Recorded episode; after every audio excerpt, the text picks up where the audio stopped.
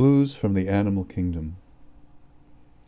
It seems you're here again, pitching the weight of the bruise you call a body against the world that eludes you. Or is it the sky, ethereal, cloud coffined, that bears down on you like a carnival at closing time, dimming of light, an echo of voices that must be the wind, lost in the sunstroke hours, the blood laced ferns? Some species of spiders will eat their mothers when food is scarce. What are we afraid of? Nothing specific, just the speed of light and sound, the usual concerns that the bullet will hit before we hear the gunshot. That's how we pass the summer, tuned to the city's dangers and the shimmer and glow of the captured neon flickering in the distance. Cows can sleep standing up, but only dream when lying down.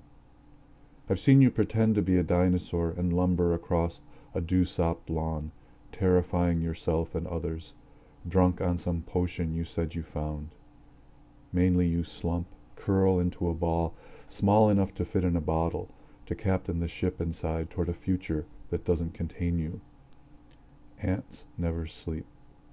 If I ask, where are you going, is there an answer? I expect you to mime the pulling of a rope, the shrinking of a box. A napalm shower, the rain explodes and fires up your nerves. Keep in mind, as you look at the sky for signs of meteors, the dinosaurs had no choice. A cobra can bite as soon as it is born. I know I need to make this clearer, to bridge the gap between fact and fiction, between earth and outer space. I know the space between us is greater than the distance between snow and fire. I know it would take a metaphysician to rearrange our molecules, make gold from the lead our lives have become. A drop of alcohol will make a scorpion go crazy and sting itself to death. I'm saying, don't go. Don't escape from the neighborhood of love you're convinced burned down.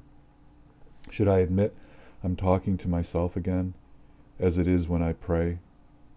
It is as it has always been.